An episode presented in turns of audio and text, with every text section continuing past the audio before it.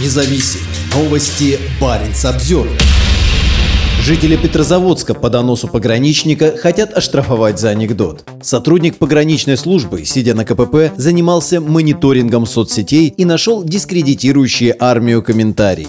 Жителя Петрозаводска Александра Ремянникова будут судить по административной статье за дискредитацию армии. На дело обратил внимание телеграм-канал From Karelia with Freedom. Как стало известно Баринс Observer, одним из поводов для возбуждения административного производства стал анекдот в соцсетях. Ремянников опубликовал популярный анекдот про то, как Россия ведет бой со всем блоком НАТО, несет серьезные потери, а НАТО на войну даже еще не явилась. По словам защитника Сергея Казакова, комментарий Петра Заводчанина обнаружил сотрудник пограничной службы.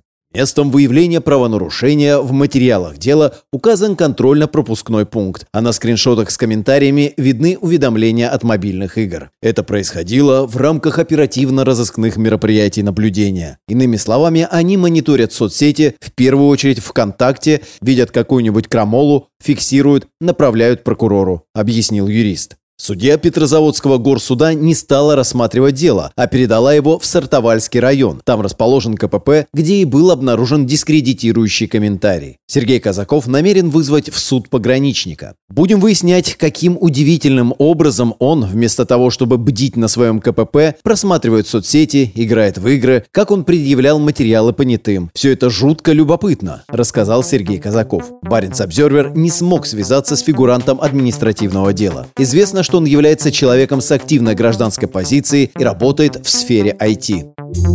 Парень Самсервер